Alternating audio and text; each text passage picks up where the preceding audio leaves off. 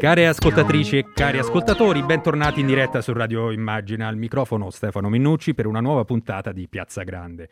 Come ogni mercoledì affronteremo i temi caldi che riguardano l'economia e il lavoro e questa settimana avremo il grande piacere di farlo con uno degli economisti più autorevoli d'Europa, Jean-Paul Fitoussi, che ci raggiungerà a breve e con il quale parleremo di recovery fund, ma non solo. Con lui affronteremo i temi caldi dell'economia cercando di capire quale strada stia prendendo il vecchio continente per poi spostarci anche oltreoceano sulle politiche espansive di Joe Biden. Ci raggiungerà anche il senatore Antonio Misiani, responsabile economia del Partito Democratico democratico. E nella parte finale del faremo invece un punto politico con un'altra ospite di primo piano, l'europarlamentare e vice segretaria del Partito Democratico Irene Tinagli. Prima però, come ogni mercoledì, un rapido focus sui dati macroeconomici diffusi e il tentativo, lo ricordiamo, è quello di dare a, a voi e anche a noi un quadro oggettivo dello stato dell'arte della nostra economia. A che punto siamo, dove stiamo andando, insomma, una macro foto su quello che sta accadendo. 342 142 6902 per i vostri sms, whatsapp e whatsapp audio.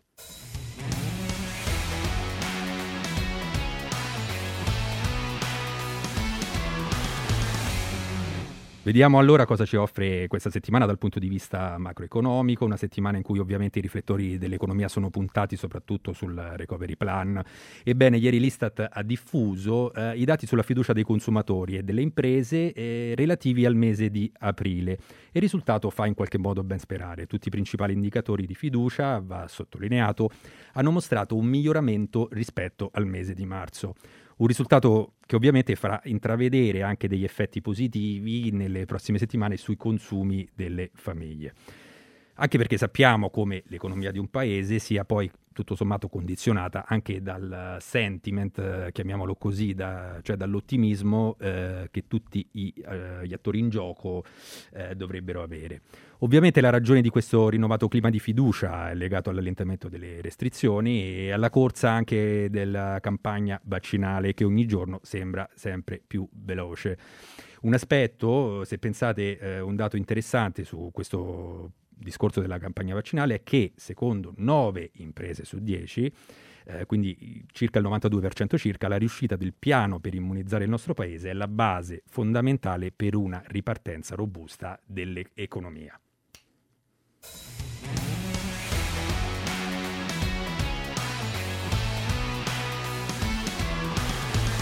E che la fiducia delle imprese sia crescente lo dimostra anche il dato diffuso qualche giorno fa dalla produzione industriale, ancora una volta positiva, un più 0,2 a febbraio rispetto al mese precedente. E, diciamo che vede questo dato una maggiore produzione di beni di consumo, quindi eh, rispetto a, va sottolineato questo aspetto, alla seconda parte del 2020 in cui erano soprattutto le forniture di, per le grandi catene a trainare, quindi i beni intermedi. Per cui il fatto che ora siano i beni di consumo ad essere prodotti mette in luce anche come gli industriali già a febbraio abbiano scommesso su una riapertura. E quindi ci aspettiamo una risposta dinamica da parte dei consumatori e speriamo anche che arrivi al più presto in maniera piuttosto energica.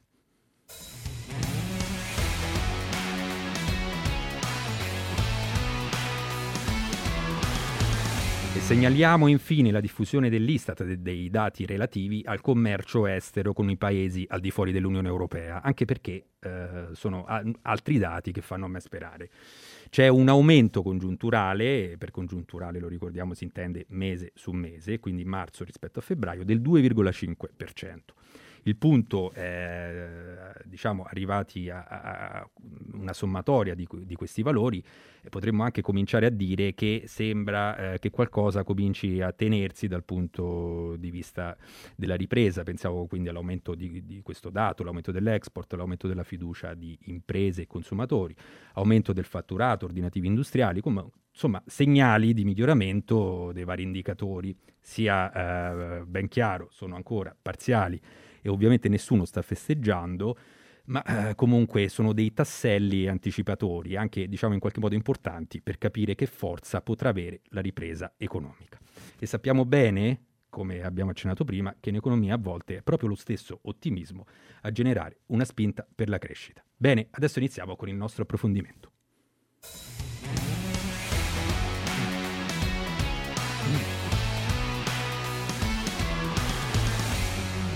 E allora l'abbiamo annunciato in apertura della nostra trasmissione. Questa settimana abbiamo il piacere di avere con noi l'economista francese Jean-Paul Fitoussi. Benvenuto a Radio Immagina, professore.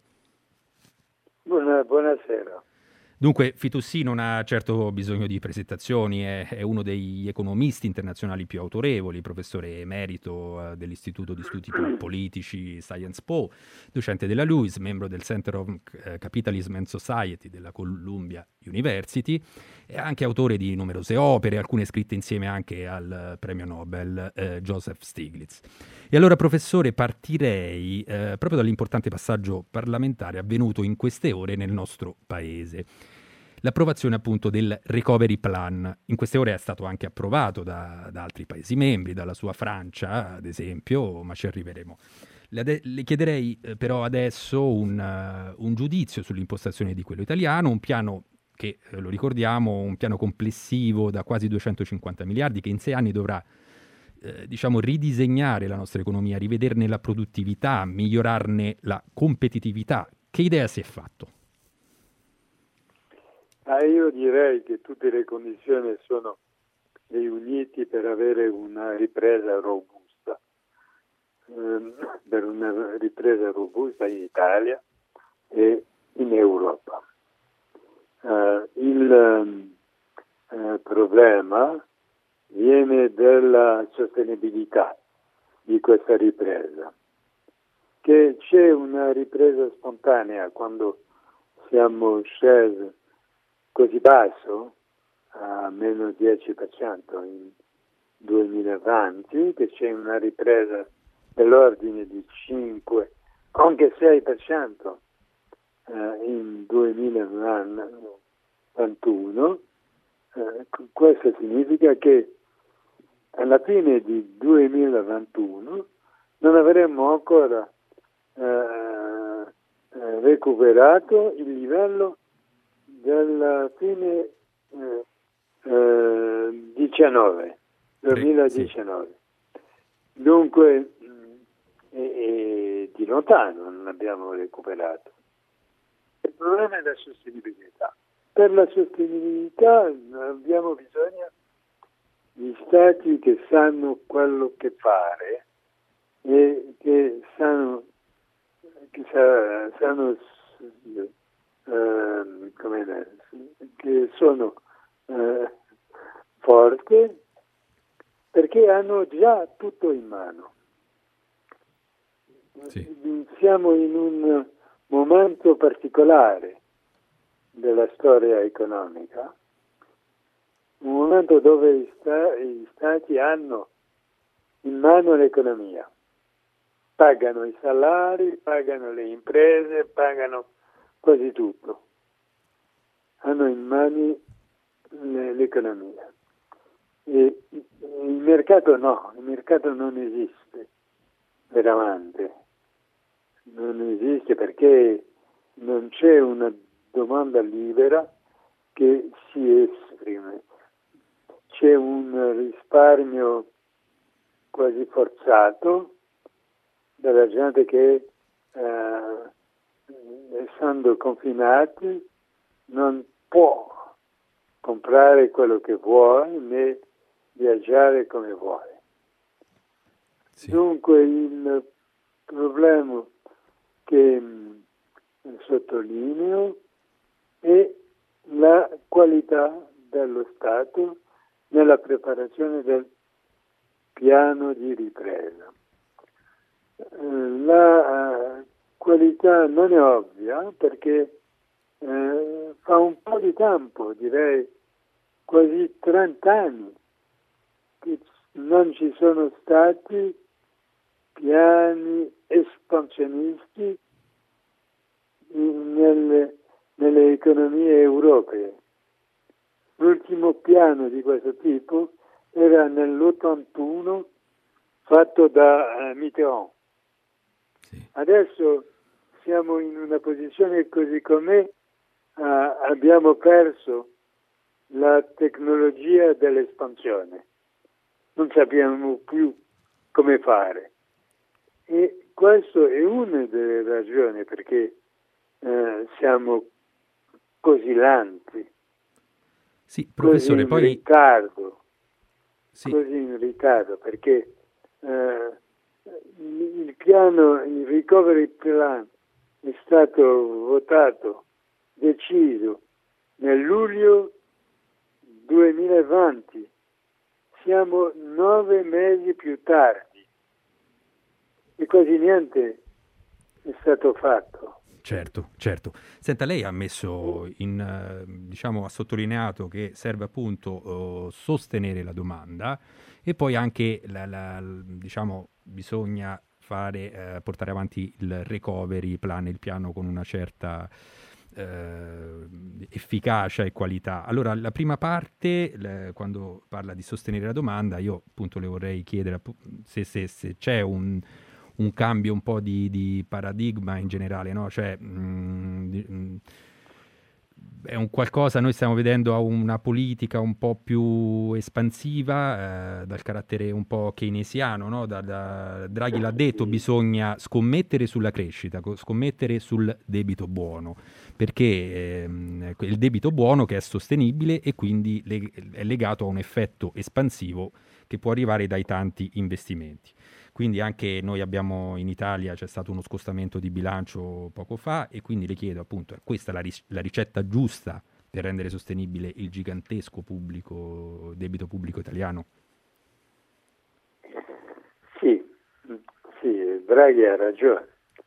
Io direi che il debito è buono quando è fatto soprattutto di investimenti e quando i redditi nel paese sono alti. Vorrei sottolineare qui il fatto che basta con la moderazione salariale, basta di giocare alla competitività abbassando i salari. Allora che la competitività si ricerca con l'aumento della produttività, Sì. Non con l'abbassamento dei salari.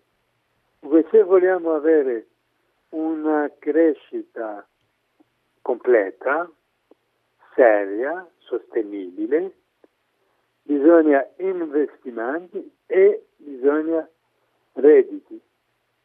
Se abbiamo investimenti senza redditi eh, non è sostenibile. Se abbiamo redditi senza investimenti non è sostenibile. Ma quello che sono sicuro è che se continuiamo una crescita senza salari, allora non andiamo in nessuna parte. Dunque questo significa una rivoluzione nella mente della gente. Prima l'accettazione del disavanzo. Un disavanzo non è una cosa cattiva per sé, dipende di quello che si fa con il disavanzo.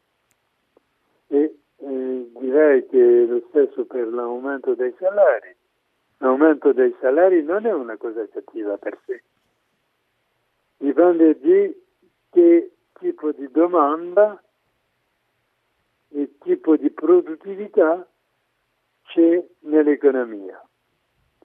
Abbiamo perso l'abitudine di parlare in termini di offerta e di domanda. E per parlare solamente in termini di offerta, supply. Supply è questo quello che è importante, ma no, se non c'è la domanda, la supply non serve a niente. E la supply non ci, ci sarà eh, durante un lungo tempo se non incontra un mercato, se non incontra una domanda.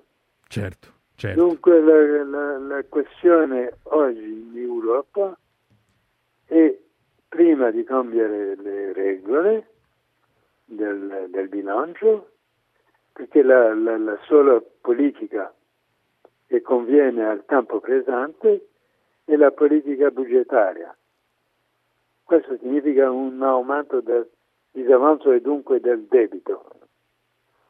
E, e- secondo, la politica accettabile in una regione come Europa è una politica cooperativa, cooperativa che non consiste a provare di abbassare i salari più che il paese vicino, perché così tutti perdono e la domanda finisce, sparisce. Dunque abbiamo bisogno di queste due gambe al, al rilancio dell'economia oggi. Chiarissimo, chiarissimo. Peraltro no, in, questi, in, queste ore eh, è stato approvato anche il recovery da, dalla sua Francia, dalla Germania. Da, diciamo, ieri, ieri, Parigi e Berlino hanno proprio deciso di, di, di, presentare quei loro piani in una conferenza stampa congiunta. E eh, anche il eh, ministro dell'economia francese, Le Maire, ha parlato proprio di... ha detto chiaramente ora la priorità è investire quindi non consolidare le finanze pubbliche, quindi non andare a ridurre il debito, il deficit, ma investire. Quindi insomma una direzione comune su, dal punto di, di, di carattere keynesiano, no? anche in questo caso. Sì, sì, sì, c'è una direzione comune, ma ci sono, mm, malgrado questo, delle condizionalità che sono messe dall'Europa. E per esempio e chiesto alla Francia di fare delle riforme strutturali. Che significa delle riforme strutturali? Significa abbassare la protezione sociale?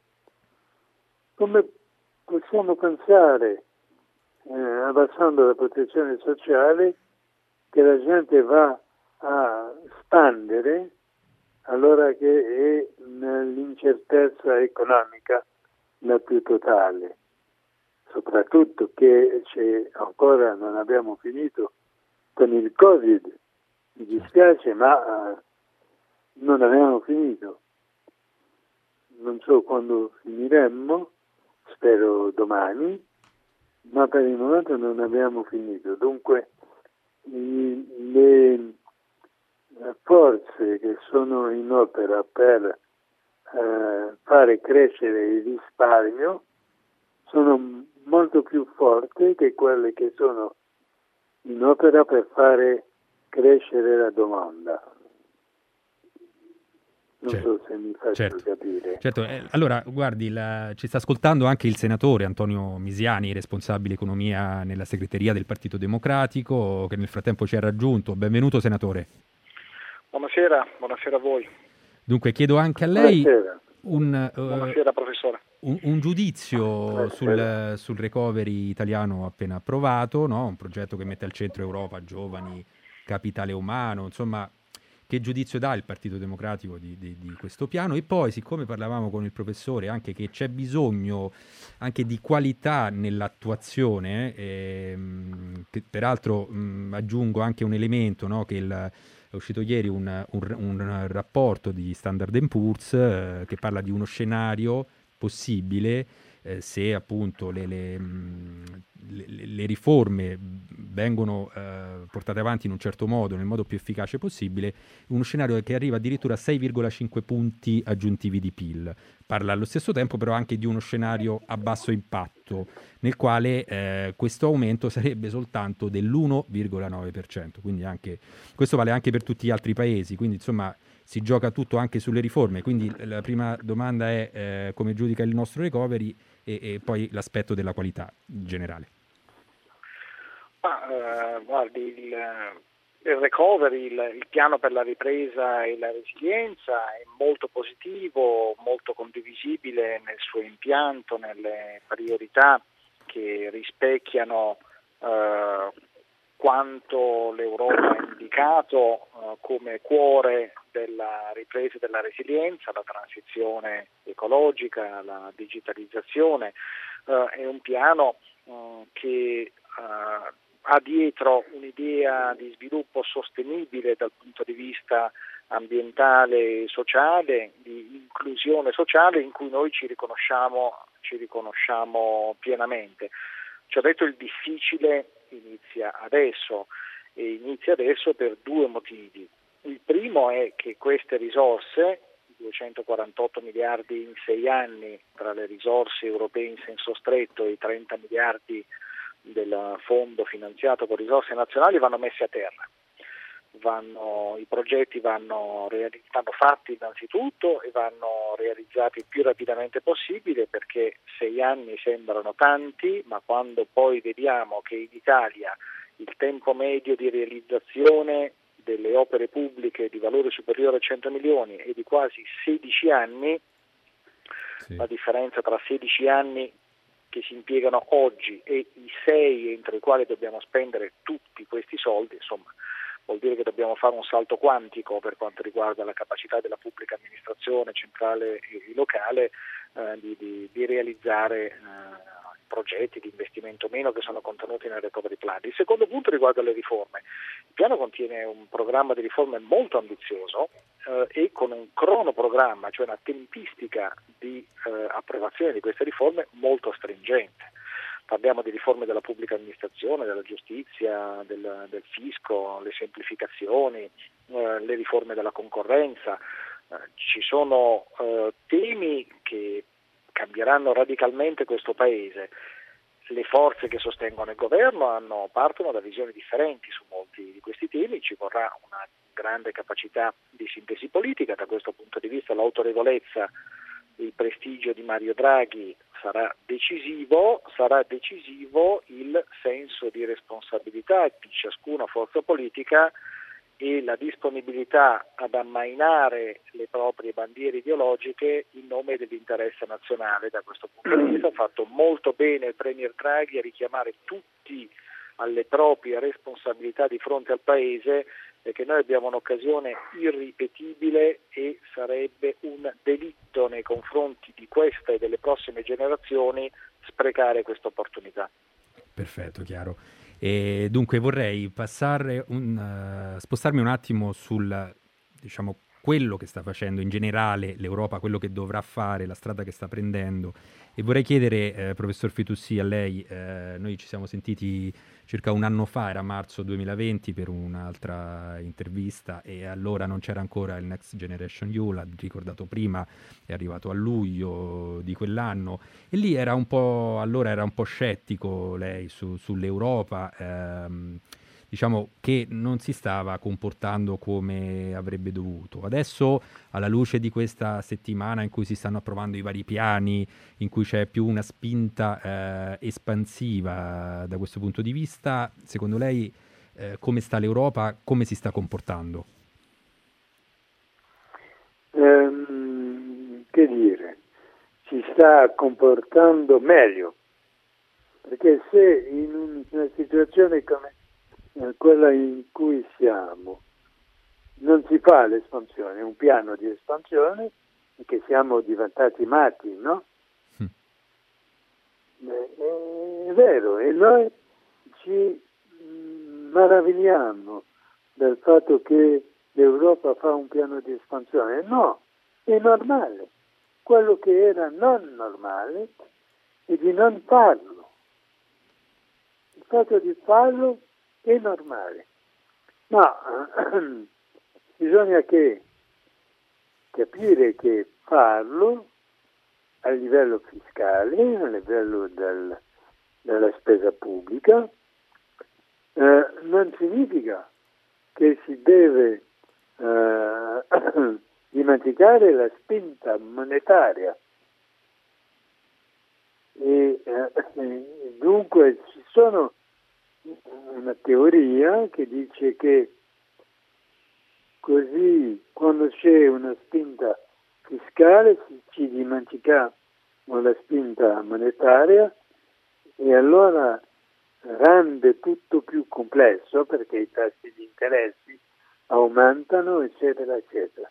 Dunque bisogna che tutti gli strumenti della politica vanno eh, nella stessa direzione. Ma questa direzione, eh, secondo lei, questa direzione è quella giusta per arrivare a condividere il debito europeo? Cioè è un, è un primo passo, no? E, e mm, diciamo, lo ha messo anche in luce ieri il, il Premier Draghi parlando in replica al Senato, no? Cioè, se da questo recovery Abbiamo, riusciamo a, a, a, far capire che si possono spendere bene le risorse comuni, si fanno passi avanti, altrimenti no. Però pa- aggiungo l'elemento che quando si parla di Next Generation EU eh, in maniera stabile e strutturale, la Germania, i cosiddetti frugali, continuano a dire che è invece temporaneo e che non si può ripetere. Quindi sarà una battaglia dura, no? Esatto, una battaglia dura e la ragione perché dicevo che quello che facciamo è normale, ma se non è durabile è quello che non sarebbe normale. Sì. Secondo, quello, la novità che c'è in quello che stiamo facendo è che abbiamo quasi fatto degli eurobonds, che significa una solidarietà tra i Stati membri eh, della zona euro, dell'Unione Europea. Abbiamo fatto eh, degli Eurobond che sono la condizione necessaria se vogliamo andare insieme nella stessa direzione. Se non c'è solidarietà fiscale, ma non ci sarà solidarietà industriale né solidarietà tout court e la solidarietà fiscale è essenziale perché in un paese, per esempio, c'è solidarietà fiscale tra i poveri che non pagano eh, tasse e i ricchi che pagano, eh, sono supposti di pagare tasse e, e, molto tasse. Certo. Dunque abbiamo bisogno di avere questa solidarietà e abbiamo bisogno di, di un'Europa capace di farlo. E mi scusi di ripeterlo, c'è solamente un'Europa che può fare questo, un'Europa paese voglio dire una federazione. Un'Europa federale. Misiani? È... Un'Europa sì. federale. Se non c'è un'Europa federale, allora come prenderemmo eh, le decisioni al prossimo, al prossimo problema? All'unanimità? Certo. Come l'abbiamo fatto per questo piano, comprando le voci le voce di qualche paese o lo, lo faremmo in un modo più degno eh, con un governo federale. Certo, si eviterebbe di continuare con uh, i, i, i, continui veti da parte de, dei paesi, di alcuni paesi, quindi misiani. Quindi, diciamo, per arrivare a questa Europa federale eh, tutto passa anche da come verrà portato avanti eh, il recovery plan, soprattutto dall'Italia. L'Italia da questo punto di vista ha una grande responsabilità in questo senso. Una grande responsabilità, ma soprattutto l'Italia ha un, un grande forze, forza di eh, mostrare il cammino agli altri paesi, perché è un paese che riceve molto, ma è un paese che sembra essere il paese in, eh, che ha il migliore governo. Dunque l'Italia può mostrare il cammino agli altri paesi, è quello che io auguro. Perfetto. Misiani su questo? Ma guardi, eh, un anno fa eh, se ci fossimo messi a discutere di un piano europeo da 750 miliardi finanziato con Eurobond e ripagato anche con nuove imposte comuni ci avrebbero presi per matti. Eh, e invece un anno dopo questo programma è realtà e ieri abbiamo votato in Parlamento il piano che lo attuerà l'Italia, che è il primo paese beneficiario ed è un piano che ripartisce questi 750 miliardi appunto secondo criteri solidaristici. Ciò detto è vero, il tema non è solo la solidarietà, ma anche la responsabilità eh, che ricade su tutti i paesi che beneficeranno di Next Generation EU e in particolare sulla, sull'Italia. Quello che, che, accadrà in Italia da qui al 2026, se noi saremo capaci o meno di utilizzare al meglio queste risorse, avrà un enorme valore per gli italiani sicuramente, ma anche a livello europeo, perché quanto è accaduto con la scelta lungimirante di dare vita a Next Generation EU non può essere considerato acquisito per sempre.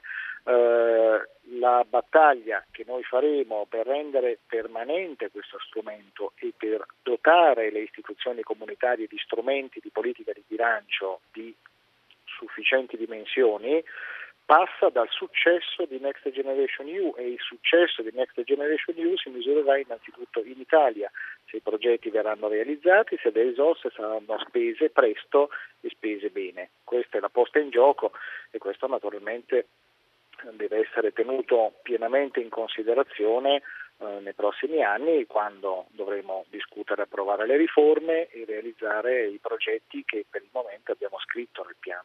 L'ultima mh, domanda al professor Fitussi, eh, poi la lasciamo andare, sappiamo che, che deve andare, e la, volevo chiederle, fare, spostarmi eh, un momento oltreoceano e par- diciamo, um, parlare di, di, quello che sta facendo Biden, uh, di quello che stanno facendo gli Stati Uniti.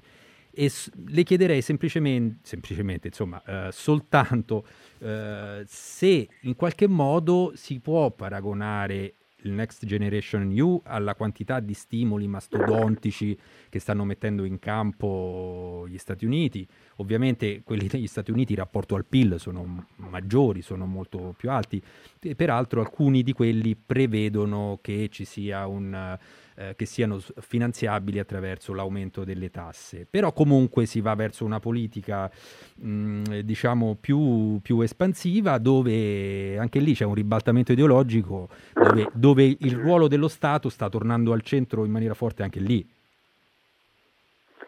Eh sì, eh sì. Eh, sono prima di tutto sono d'accordo con il senatore e a noi di provare che sappiamo fare l'Europa federale usando eh, bene il piano, eh, il recovery plan, ma bisogna anche capire che questo recovery plan è in paragone con quello dell'America è veramente poco, mm. perché eh, quello dell'America è enorme non si sa perché contiamo solamente quello di Biden che è di 2 miliardi 2 mila miliardi di dollari. 2 miliardi di dollari. Ma uh, sono 3, 3 mila miliardi sì. 2 mila miliardi sì. 2 mila miliardi di, di, di dollari Prima c'era quello del, di, come dire, di Trump, che era di 3 mila miliardi di dollari. Dunque, se facciamo il calcolo, arriviamo a 5 mila, miliardi di dollari e a quello bisogna aggiungere il piano di 2 miliardi mille miglia di dollari eh, per, eh, eh, come dire, per le infrastrutture sì.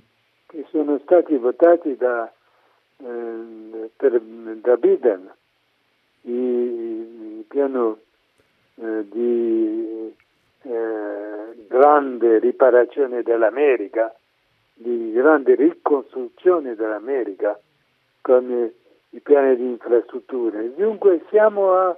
Infrastrutture, infrastrutture anche... Scusi, infrastrutture che loro intendono anche infrastrutture sociali, quindi non solo infrastrutture. Esatto, esatto.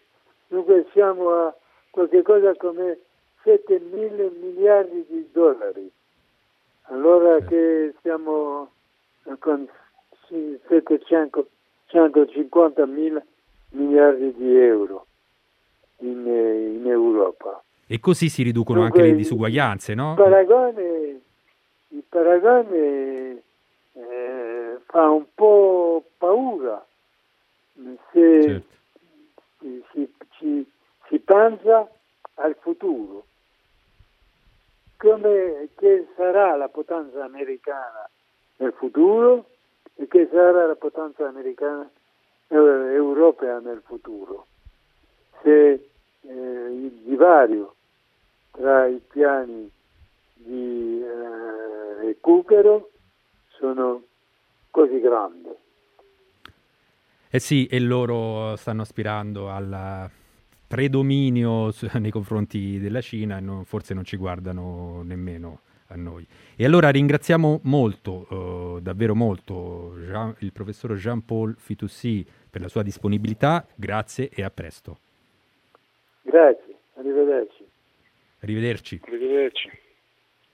Senatore Misiani, volevo un suo parere anche, eh, anche da, diciamo, da, questo punto di vista del, del, paragone tra Next Generation U e, e insomma questo piano, questi piani, perché poi sono più di uno del, de, degli Stati Uniti.